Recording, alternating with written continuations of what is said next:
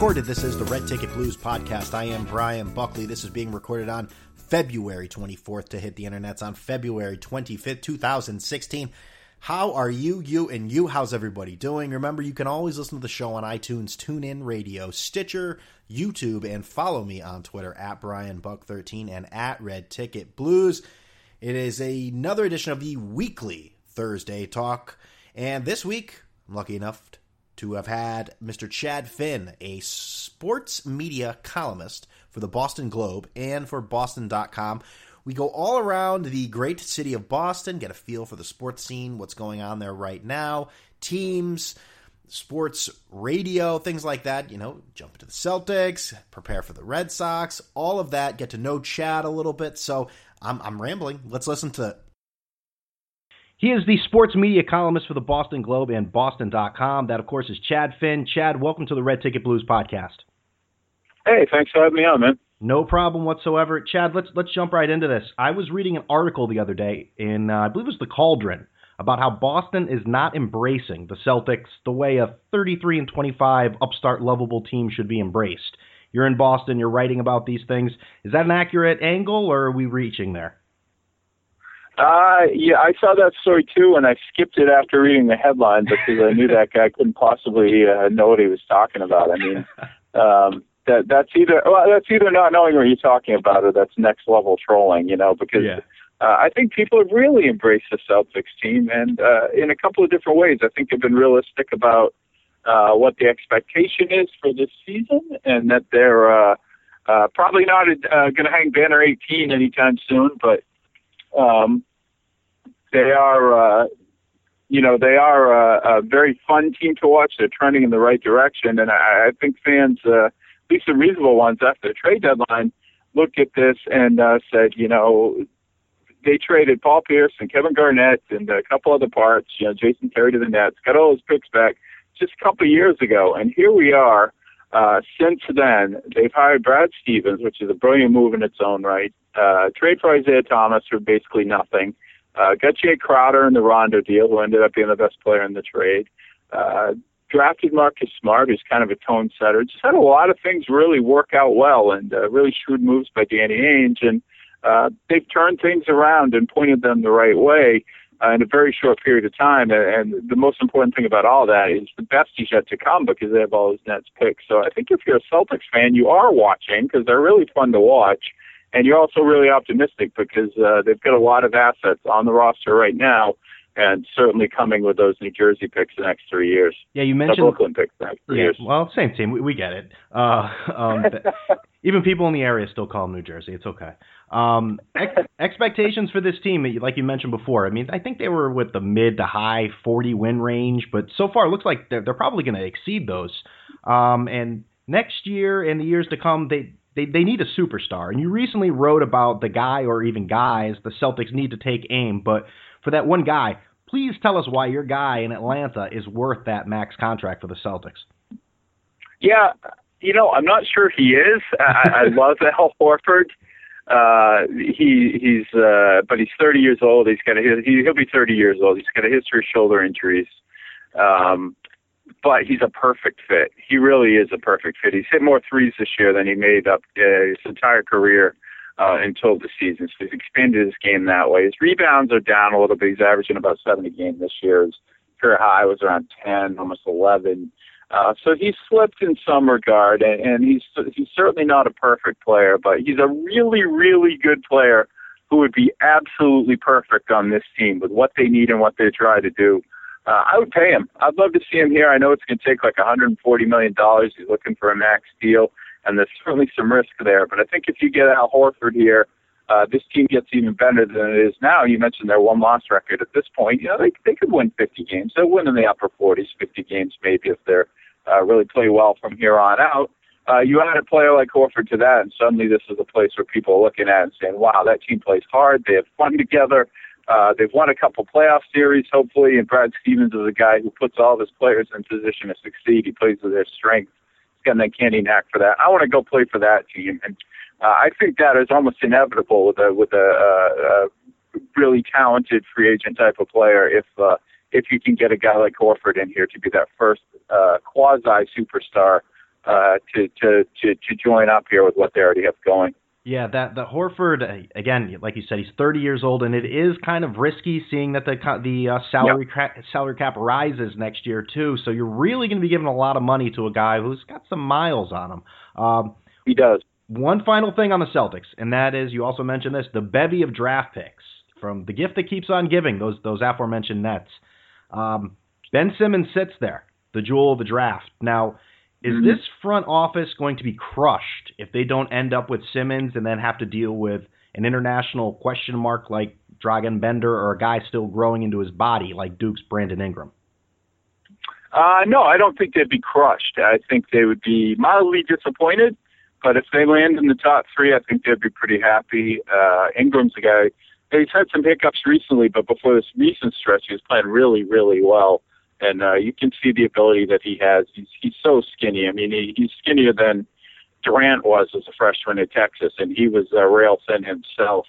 Uh, he's got some weight to put on. He's yeah. probably not going to be anything close to a finished product early, but he, he the, the talent's undeniable. Uh, we've all seen Simmons. Hopefully, uh, you've taken some time to see him because he's a really fun player to watch. But he can't shoot a lick. I don't know how much he's going to help uh, uh, at the beginning either. I think if you're one of those fans who uh, has heard his name but hasn't uh, really watched, uh, made the effort to watch him play, maybe expectations for what he's going to be next year are unrealistic. He's going to help a team, but he's got ways he needs to grow his game as well. Uh, and Bender, you know, nobody's seen him, but uh, he's not playing a whole lot for uh, his EuroLeague team right now. But that, that doesn't really mean anything. Uh, he's a seven footer. He's got perimeter skills. He's someone Ainge is very familiar with, and I think they would be happy to have any of those players. Of course, Simmons is a prize everybody wants, and uh, Celtics will certainly do some lottery luck. But if they ended up in the top three as one of those guys, I think they'd feel really good about it. Yeah, Sim- Simmons is the name, but watching, I've I've seen I've seen a lot of them. He there are he can't shoot. The defense isn't there. Uh, he he completely disappeared against Oklahoma uh, a few about a month ago or so. But I'm also sitting here ripping this guy when in five years it's going to look absolutely stupid that I'm ripping him for a few games his freshman year at LSU. Uh, and I love Brandon Ingram too. He's got the muscle tone of about Reggie Miller at this point, but I think once it all matter, once it all comes together, he, he's going to be he's going to be something very special. Um, now let's get into you, Mr. Finn. You you grew up in Maine, so I'm assuming you're a fan of the local sports uh, scene in Boston. Am I correct? Yes, sir. And I'm sorry to date you here, but you were in high school in 1986, one of the greatest years in Boston sports history. I let's see what year was I? I graduated in '88, so I would have been a, a sophomore. Yeah. Okay. Uh, that was a wonderful year in Boston sports, and I vaguely remember it. well, let's see if you can remember this. Set the scene for us, if you can do this. Did you did you think with ever all the all the success going on, did you think that hey, this is pretty cool? I I, I bet this is going to happen every year. Uh, back then, no. You know, I, I didn't uh, because I, you know, I when you're young, you feel like. uh every year feels like five years in a sense. You know, your life is so short at that point that uh, something happens in one year and it feels just like it has enormous magnitude. And so, uh, my first year following baseball was uh, 1970. Uh, the Red Sox. You know, we know what happened then. And uh, I took that pretty hard, so I, I kind of had the uh, sense that maybe things weren't going to uh, always work out for the hometown teams right off the bat. And you know that was the year where Chuck Fairbanks bailed out on a really good Patriots team, and uh, Celtics were kind of in transition. Then that's when they drafted Bird, but of course he had that one more year at Indiana State. So uh, there was always uh, s- sort of something going on there that made you say, well, maybe this isn't the year. And that cynicism gets built into you pretty quickly around here. At least it did then. Uh, so by '86, when like they were going to win the World Series and the Patriots won the Super Bowl and the Celtics had the best team of all time, uh, you really enjoyed it and savored it. Even if I, you know, I was only 16 years old, I, I felt like I had a lifetime of disappointment already, which is just totally ridiculous. But it, it, it's how it felt.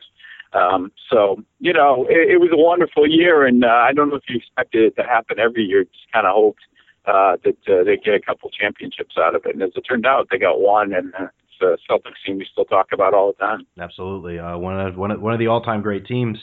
In, indulging in all this this this at a young age, was the aspiration to be a sports writer? Did, was was was that it right there, or did it just sort of happen along the way? Uh, yeah, that was right around the time. I mean, I had the uh, I had the dream uh, every other kid of playing, you know, name the position in the team, but it was for most of us it was probably left field at Fenway, following, you know, Williams, Yaz, Rice, and uh, the guy coming up then was Mike Greenwell, who looked pretty good early in his career. Uh, sort of faded out when it was Wil Cordero and Troy O'Leary and guys like that later on. But uh, uh, you, every New England kid who loves sports has that dream of playing for the hometown team, and uh, I realized uh, pretty early that that wasn't going to happen. You know, when you, you go your first year in a little league and you only get one hit and that sort of thing. but the best kid in town, you automatically assume that he's going to be a pro player, and then you realize that. Uh, uh, you know, your Babe Ruth League team can't win a game in the state tournament, and you live in Maine, and you haven't even played uh, Massachusetts or California or whatever.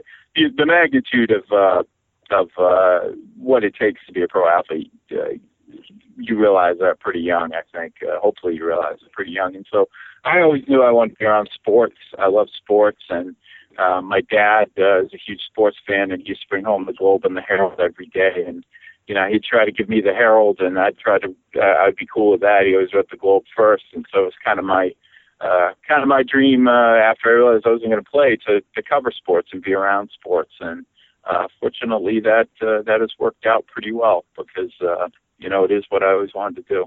You know that that gla- that globe that your father was always uh, grabbing first. You started working there in 2003 after nine years at the Concord Monitor in New Hampshire. Um, how did this now your current position is sports media columnist? How did that position come about? How did it make its way to you? Yeah, um, sports media columnist at the Globe, and uh, I write the a sports column at Boston.com. So I kind of split it up. Um, I was uh, I worked in Concord for nine years, and we had uh, just some amazing people come through there. I, a few of the people I worked with have gone on to win Pulitzers. Uh, my editor is actually the guy, I think he's the head of the Pulitzer board now, and uh, a bunch of my Globe colleagues work there, Bob Hohler, Fluto Shinzawa, Eric Moskowitz. So it was a really cool place to work right out of college. There's so many inspiring, talented people around and great editors.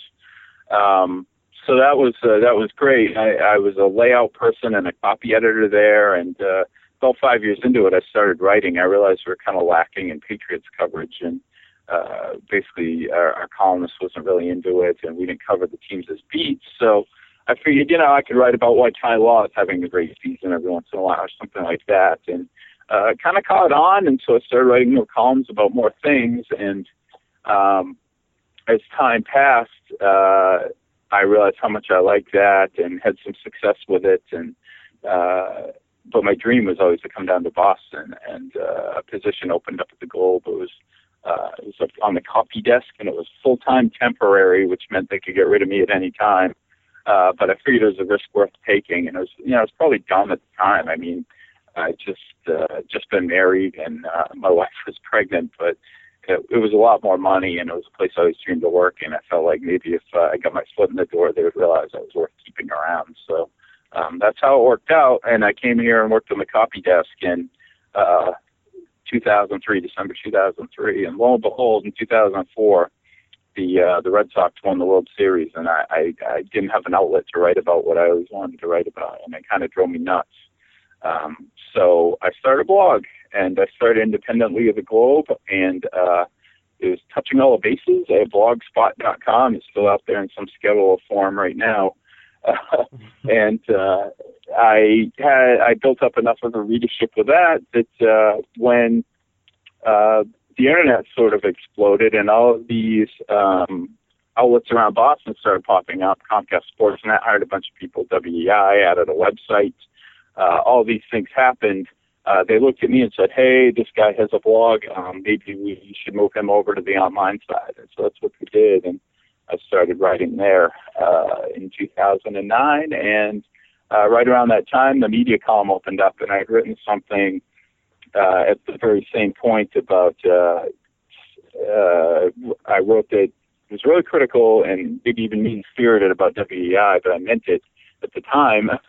uh, that uh, if another radio station rose up in the Boston market, they would be in trouble. Uh, they would have very real competition.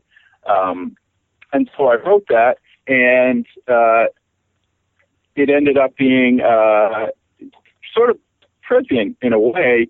Um, later that year, I think it was August of that year, the Sports Hub launched in Boston, and uh, within a few months, they were right there with the EI and even had surpassed them in the ratings. And uh, when that happened, uh, they I had written that online for a little publication we had online.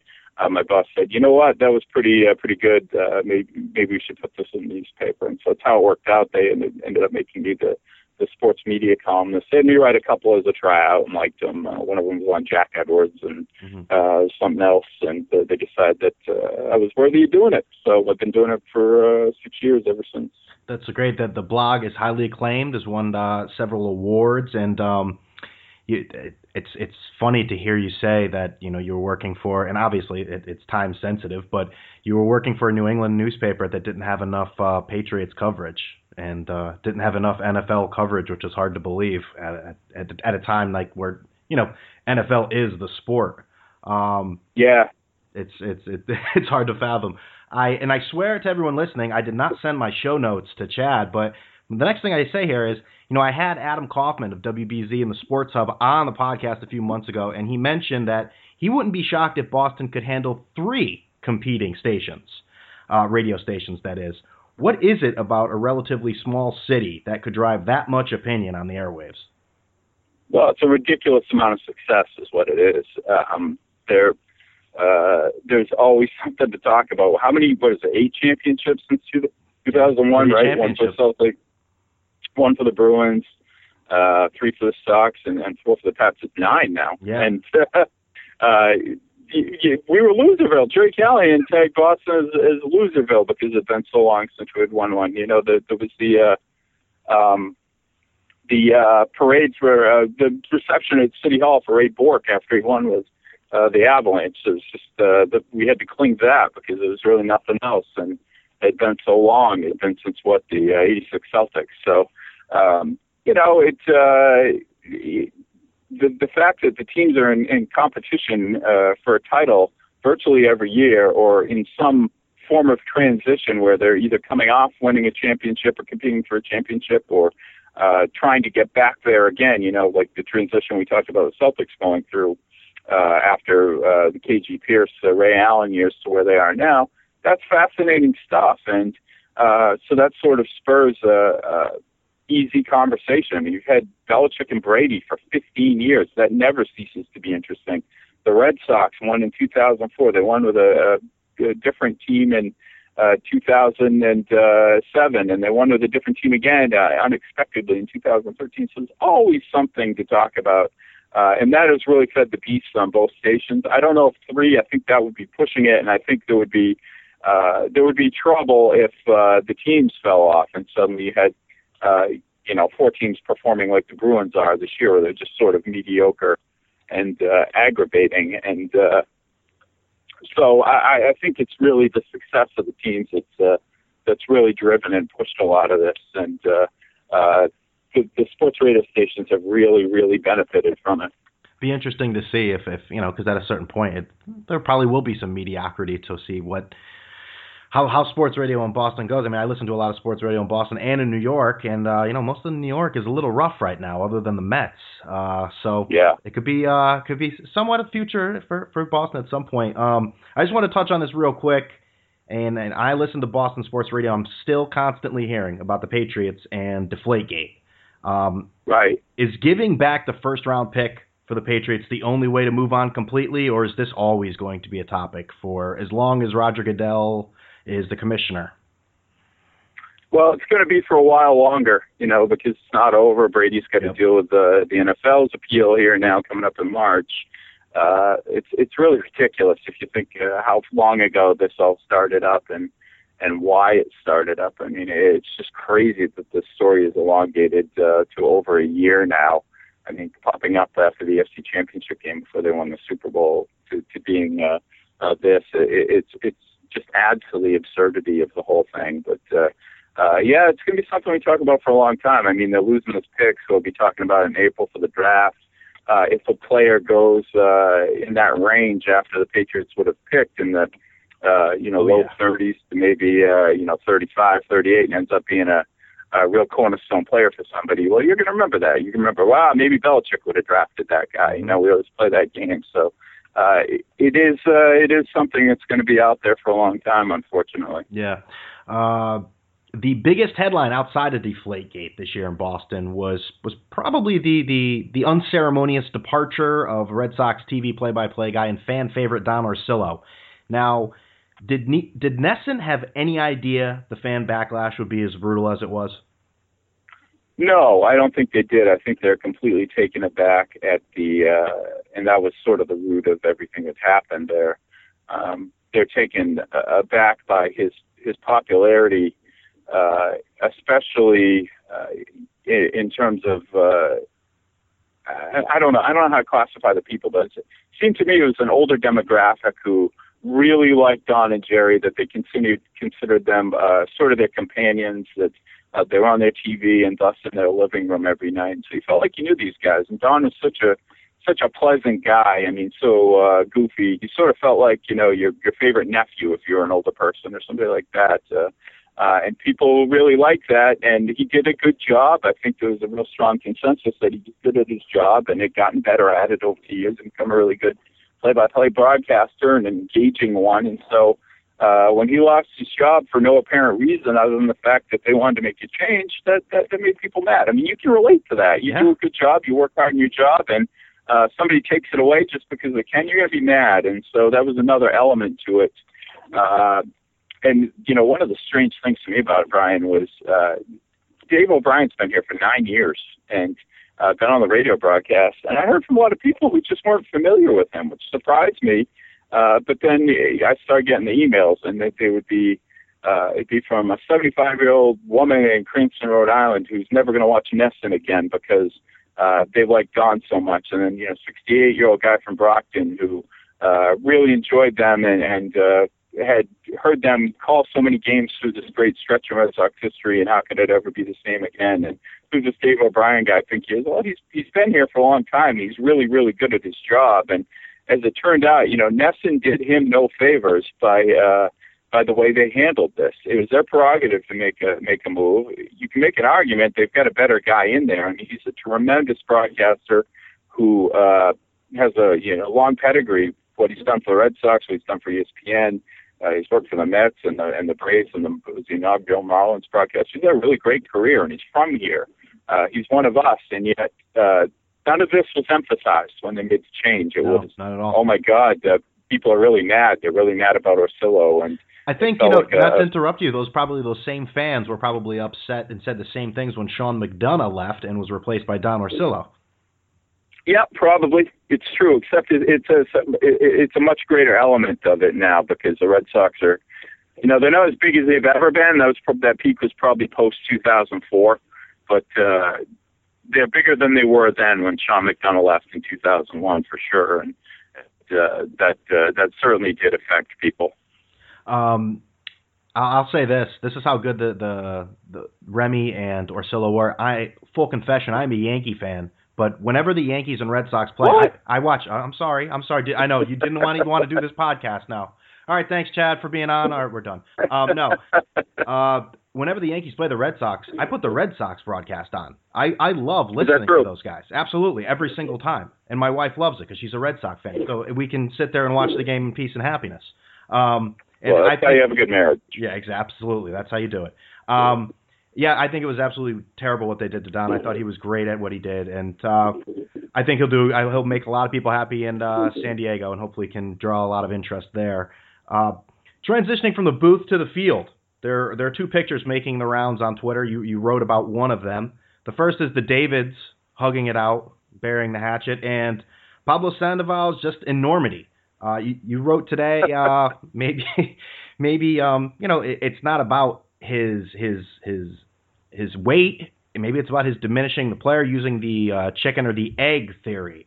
Uh, can tell us a little bit about that? I mean, the, the Red Sox say they're they're not concerned whatsoever, or it's not that big of a deal. John Henry's throwing body mass weighed out today. Um, tell me a little bit about what maybe you said today that maybe weight has nothing to do with it, and it's just the player itself.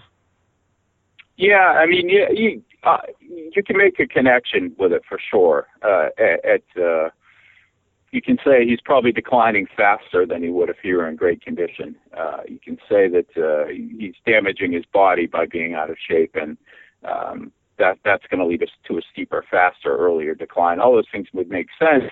Uh, but to me, they shouldn't have signed him even if he was the most fit guy in the world. Uh, you know, if he's Mr. Universe, because uh, the reality is he had fallen for three straight seasons with the Giants. I mean, his peak year was 2009. It was a monster season. He was a, what in the second year then, I believe. He had a great, great season in 2011 as well. Uh, but since then, he slipped a little bit every year, and uh, sort of, some of that was masked, I think, by the Giants' postseason success and his Absolutely. role in that success. He he was brilliant in 2012 and just as good in 2014 when they won the World Series. But uh, the much greater sample size over the full seasons was that he was a player who was in decline, and uh, it kind of shocked me. He was somebody Ben Cherington would be interested in because you know, they're very analytic. Uh, they tended to catch guys on the up, uh, aim to catch guys on the upswing of their careers. It's the mistake they made with Rick Porcello last year was they thought they were catching a pitcher going into his prime. Sandoval didn't strike me as a guy that, that Cherington would target. I think what happened, and this is uh, my educated hunch on this, is uh, they had a black hole at third base. They, uh, Will Middlebrooks, they knew wasn't going to make it. Garin Cecchini had uh, stalled out at AAA. He was a good prospect, and so uh, management, I, Tom Werner, John Henry, I suspect Tom Werner because he's got NESN ties, uh, came into it and said, you know, this guy will be really popular here, like El Guapo. Uh, they're going to love him. He, he, he's chubby and he was just awesome in the World Series. And Cherington looked at it and said, yeah, but his OPS has fallen off three straight years, but you know what? It's going to be better than what we have.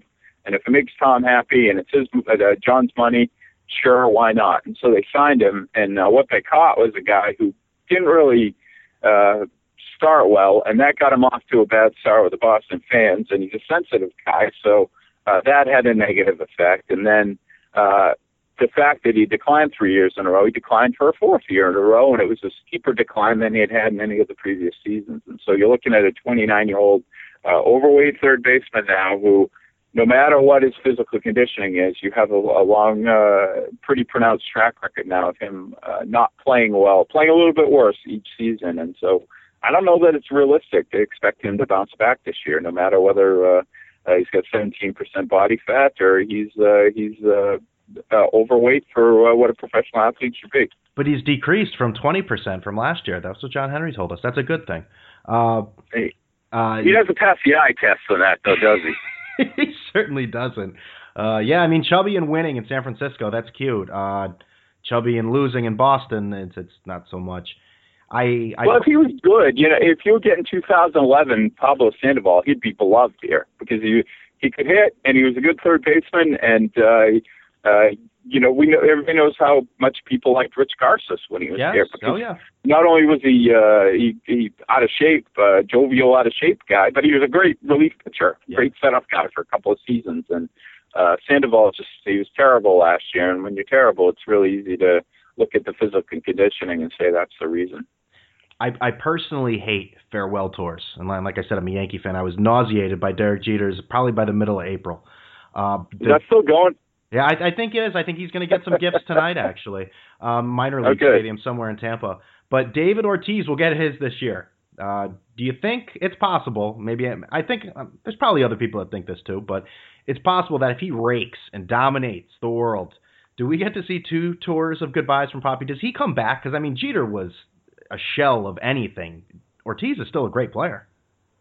Yeah, you know, Jeter, as great as he was, he probably hung around for a year Way too too long. I mean, you can never fault anybody. Why do you want to go? Yeah. You know, but uh, uh, and he he had as decorated a career as anybody, so it's it's probably particularly hard to say goodbye. But um, sometimes the time comes, and uh, it came for Jeter. Ortiz is a really interesting case because uh, you look at the numbers and. He, he really shouldn't be good this year, but he was great last year. Yeah. You know, he's 40 years old. Uh, 37 homers last year. The record for home runs by a 40 year old is 34 by Darrell Evans, and then it falls off steeply after that. Uh, if legit, logically, if Ortiz hits 25 homers this year, it's a good season. But I think the expectation is he's going to hit more than that just because he was so good last year. And the Red Sox are kind of counting on him to, to, to do that too. So uh, there are a lot of variables in this farewell tour because this isn't uh, one last hurrah like it sort of was for Jeter, where you knew he wasn't the player he used to be. This is a guy the Red Sox were counting on in the middle of their order, and uh, he's had some slow starts in the past. He had one last year, so this could turn a couple of different ways depending on uh, how he looks in early going and whether he's the guy that people are still expecting him to. There's a lot of weight on his shoulders still. Yeah. You think uh you think he gets that uh wanted uh standing ovation at Yankee Stadium this year? I think so. You know how Yankee fans are. It's the same same way here. Uh, Right. They they appreciate greatness, and they also like to be able to say that they appreciate greatness. Right. You know, kind of Red Sox fans the same way, where yeah, we're classy, that kind of thing. So, um, yeah, I think he does. I mean, Yeah. he's had some obviously incredible moments against the Yankees, some that sort of turned the tide of the rivalry for a while, and certainly changed Red Sox history. Uh, I think they'll appreciate that, and they'll probably cheer him going away as well. So let, let let's look at this team as a whole. 78 and 84 last year, but I, I've seen eight to one odds to win the World Series. There were there were the big acquis- big acquisitions of Price and Kimbrel, but maybe maybe I'm just out of the loop here. I don't I what am I not exactly seeing this is this lofty prediction justified? I mean, is this team is it just people getting better, people getting healthy? I mean, what are your thoughts on the predictions for the World Series for this this team? Yeah, I'm a little skeptical. You know, I, the, the big thing, well, they did the two big things. They, they got David Price to head the rotation, which they needed. If he stays healthy, uh, that's a few more wins for sure. Um, and they rebuilt the bullpen. They've got power arms out there now with Kimbrel, Carson Smith.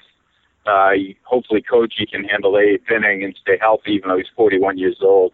Uh, he was still very effective last year before he broke his hand. So, uh, much better in that regard, but you don't know what the rotation is after Price. That's still a mystery Yeah. how those guys are all going to slot in. And the big question to me is uh, if Ortiz falls off, where where does the offense come from? Where I, they had a very good offense last year. I think they finished third in runs. Uh, a lot of that felt like stat padding late in the season when they were out of it.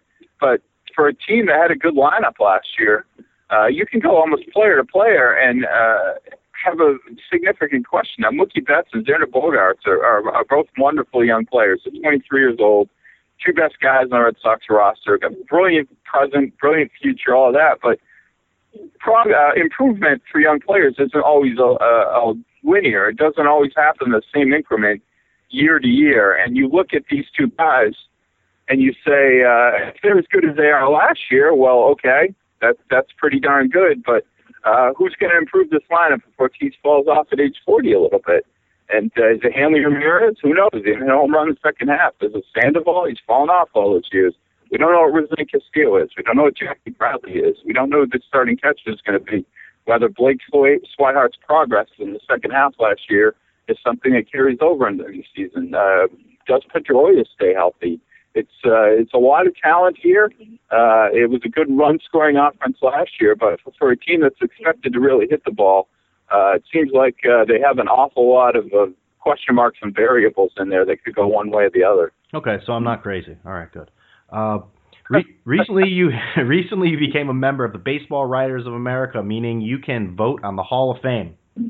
Now, uh, it seems. Yeah, in eight years I can. Oh, an eight. Oh, you're not. You can't vote yet. You got to wait ten. Oh, jeez. Okay, well, this this still still applies. Um, members have loosened their stance on steroid era guys. My question to you is: Would you ever elect a guy when you have the opportunity that has admitted using performance enhancing drugs? Yeah, I would. Uh, I would. Um, I because I I'm a rational person. I think I have a lot of common sense, and uh, to me, there are probably multiple PD users already in the Hall of Fame that we don't know about. I mean, it, it was uh, it was certainly uh, widespread in that era from what early '90s, '93, '94, '95, certainly after the strike to uh, was the strike longer a strike uh, to uh, the testing. You know, 2005 in that range. Um, and I, I, I, I think you really have to be naive to look at the Hall of Fame and look at guys that have been elected the last 20 years and say, "Ah, he was clean, he was clean, he was clean. Oh, he played at age 40. Yeah, he was clean. Uh, he hit throw 340 at age 38. Definitely didn't do anything. Um, there's a, there are guys in there that, that did stuff, and uh, we just don't know who their names are. Um, I also think there are different levels of it. Uh, you know, uh, there are guys who maybe uh, did certain things, and there are guys who built their entire career around it. Mhm. So it's just uh, such a nuanced and tricky thing, and it stinks. My my personal approach is that it, it's a uh, it, it's almost become a cliche, but it's a museum uh, celebrating baseball history, and it feels incomplete to me without guys like Bonds and Clemens. And if you need to address what uh, they did. Put it on their plaque. Put a giant asterisk on their hat. Do what you got to do. But uh, I I believe uh, there's a void there without those guys. Alex Rodriguez, what do you think? Well, it's an interesting one. He's rehabbed his image in the span of a year. He's the best broadcaster Fox Baseball's ever had, and uh, had a good season last year. But uh, he had so, so many uh, strikes against him with PEDs. It's sort of the same thing with Manny Ramirez. He's one of my favorite players I've ever watched, but you know he got nailed multiple times after testing Yeah. was implemented. And It's tough for uh, A-Rod sort of in, yeah, they're in the same boat, and uh, I don't know. I, I think we're going to find out, uh, hopefully, find out more information in the time between uh, uh, when they get when A-Rod's eligible. Certainly, Manny's coming up here a little bit sooner, but uh, that maybe uh, clarifies things a little bit. But I, you know, I go for A-Rod. He's had an incredible Wow. career. He's a, I, I think I would. You know, I go back and forth on it, but uh, just a ridiculous career, and certainly not a genuine guy. No, not at like, all. Uh, by any by any stretch, but you know, I uh, I think uh, probably there are guys who did some similar things who were in that didn't get caught. Very, very, very interesting. Now, Chad, you, you wrote for, for Father's Day. You wrote a long form piece about coaching your daughter's basketball team, which which is excellent. It, it was great work, and I recommend it to everyone. Honestly, it's pinned on your Twitter Oh, page you. at Gla- Globe Chad Finn. No problem. I really sincerely mean that. Now, was this sort of a picture album for you? Because I mean, you mentioned in the beginning the snapshots you forget and everything. Was this was this for you or or uh, down the road a picture album? And my other question is, has your daughter read this? Uh, um, it's funny. I you know I, I it ran on Father's Day, but I started working on it uh, a few months before and just sort of ditched it about halfway through. I was like, um, it was supposed to be more of a piece about actually coaching my daughter's basketball team and the experience of that, and a little more stuff about the kids and, and what basketball is like for girls at that age, uh, and how important it can be in their lives, and, and how important sports are for girls. And uh, sort of shifted it a little bit. The more I thought about it, and the more breathing room I gave it there in that span. And when I uh, went back to it, I thought, you know, this this probably would work on Father's Day, and our season had just ended, and I was kind of sentimental about the way it ended. So um, it was something I I probably wrote mostly for myself. I just wanted to uh, to get it out there because I had so many thoughts and so much uh, emotion about about coaching my daughter and her friends at that age, and and uh, uh, sort of seeing her turn from a, a little kid who, you know, loved pushing me around the yard and kicking the soccer ball off my forehead to, uh, uh, you know, being someone who was really finding value in sports and finding confidence from being part of the team and uh, all those just incredible benefits that you get from from sports, from from participating in sports and uh, the social aspects and all that stuff, and uh, tied into my own personal experiences growing up and loving basketball. So I, I took it in that direction. Um, and uh, it was more for me just to to, to uh, spill out my own emotions and to write about it while it was fresh in my mind. Uh, but um, the side effect was all the moms in town think I'm awesome now because uh, they all read it. And uh, one of one of the girls on my daughter's team came up to me afterwards and said, uh, just out of the blue, some, um, "My mom read your story and you made her cry, but I just looked at the pictures." And that uh, kind of summed up Very honest. you know their yeah their point of view on it. But my my daughter hasn't read it yet. I think she will. She's a little bit older, and right. you know it'll be a Valentine for her at that point for sure. But uh, you know it's still the same experience. My last year coaching her, and we're right in the middle of it right now. And then she goes to middle school, officially middle school next year, and somebody else will be coaching her because I just I, can't- I won't have the time to be able to do it every day. So definitely an emotional time right now, and uh, I'm glad I got that out there last year when I did. Oh, it was it, was absolutely excellent, and I want to Thank thank you. thank you. No, no problem. I want to thank you, Chad Finn, for being on the Red Ticket Blues podcast. But to play us out, I got three quick questions for you. You ready? You got it. I know you're a coffee fan. Iced coffee, hot coffee, or both? Iced. Really? Even in uh, February. Yes, sir. Wow. I, I was not expecting that answer. Um, okay, that's fair. Uh, is Bill Buckner, in your mind, a Hall of Famer? Uh, just a little bit short, but nobody's ever going to forget him. Yeah, that's, that is true. And finally, who is the nicest athlete you have ever met? Ooh. Wow, that's a good one. I feel like this should be an obvious name that comes up there, and it's just not popping into my head. I'll tell you, here's a recent one. quick answer. Uh, I, uh, talking about my daughter, I took her to the Warriors game when they were in town. Uh, when they came in 23 and 0, you know, it's an event. They're an event now. Every 11 year old kid, every adult loves watching Steph Curry at this point. He's the, the most, uh, the, the biggest name in probably professional sports right now. The the most fun thing going on is the Warriors, and uh, he could not have treated kids better. It was really refreshing to see a guy of that magnitude stopping after his warm up, which everybody watches, and going down the edge of the tunnel and just signing autographs and engaging the kids and uh, just being a nice, normal, approachable person. That was really cool to see. So I don't know Steph Curry at all, but uh, he's right there at the top of my list among guys I've been impressed by. Very, very nice. He is the sports media columnist for the Boston Globe and Boston.com. Chad Finn. You can follow him on Twitter at Globe Chad Finn. Good luck the rest of the season with the basketball and your daughter's team. Mr. Finn, thank you for being on the Red Ticket Blues podcast. And the Celtics, too. Get them to 51. Thanks a lot, man. Thank you. Very fun. And I want to personally thank Mr. Chad Finn for coming on. He was an excellent guest. He's an excellent writer, and you should definitely follow him on Twitter. Excellence abound for Mr. Finn. Remember, you can listen to this podcast and every other podcast I've ever done, ever, on iTunes, TuneIn, Radio, Stitcher, YouTube, and follow me on t- on uh, Twitter. That's the that's the that's the venue at Red Ticket Blues and at Brian Buck thirteen.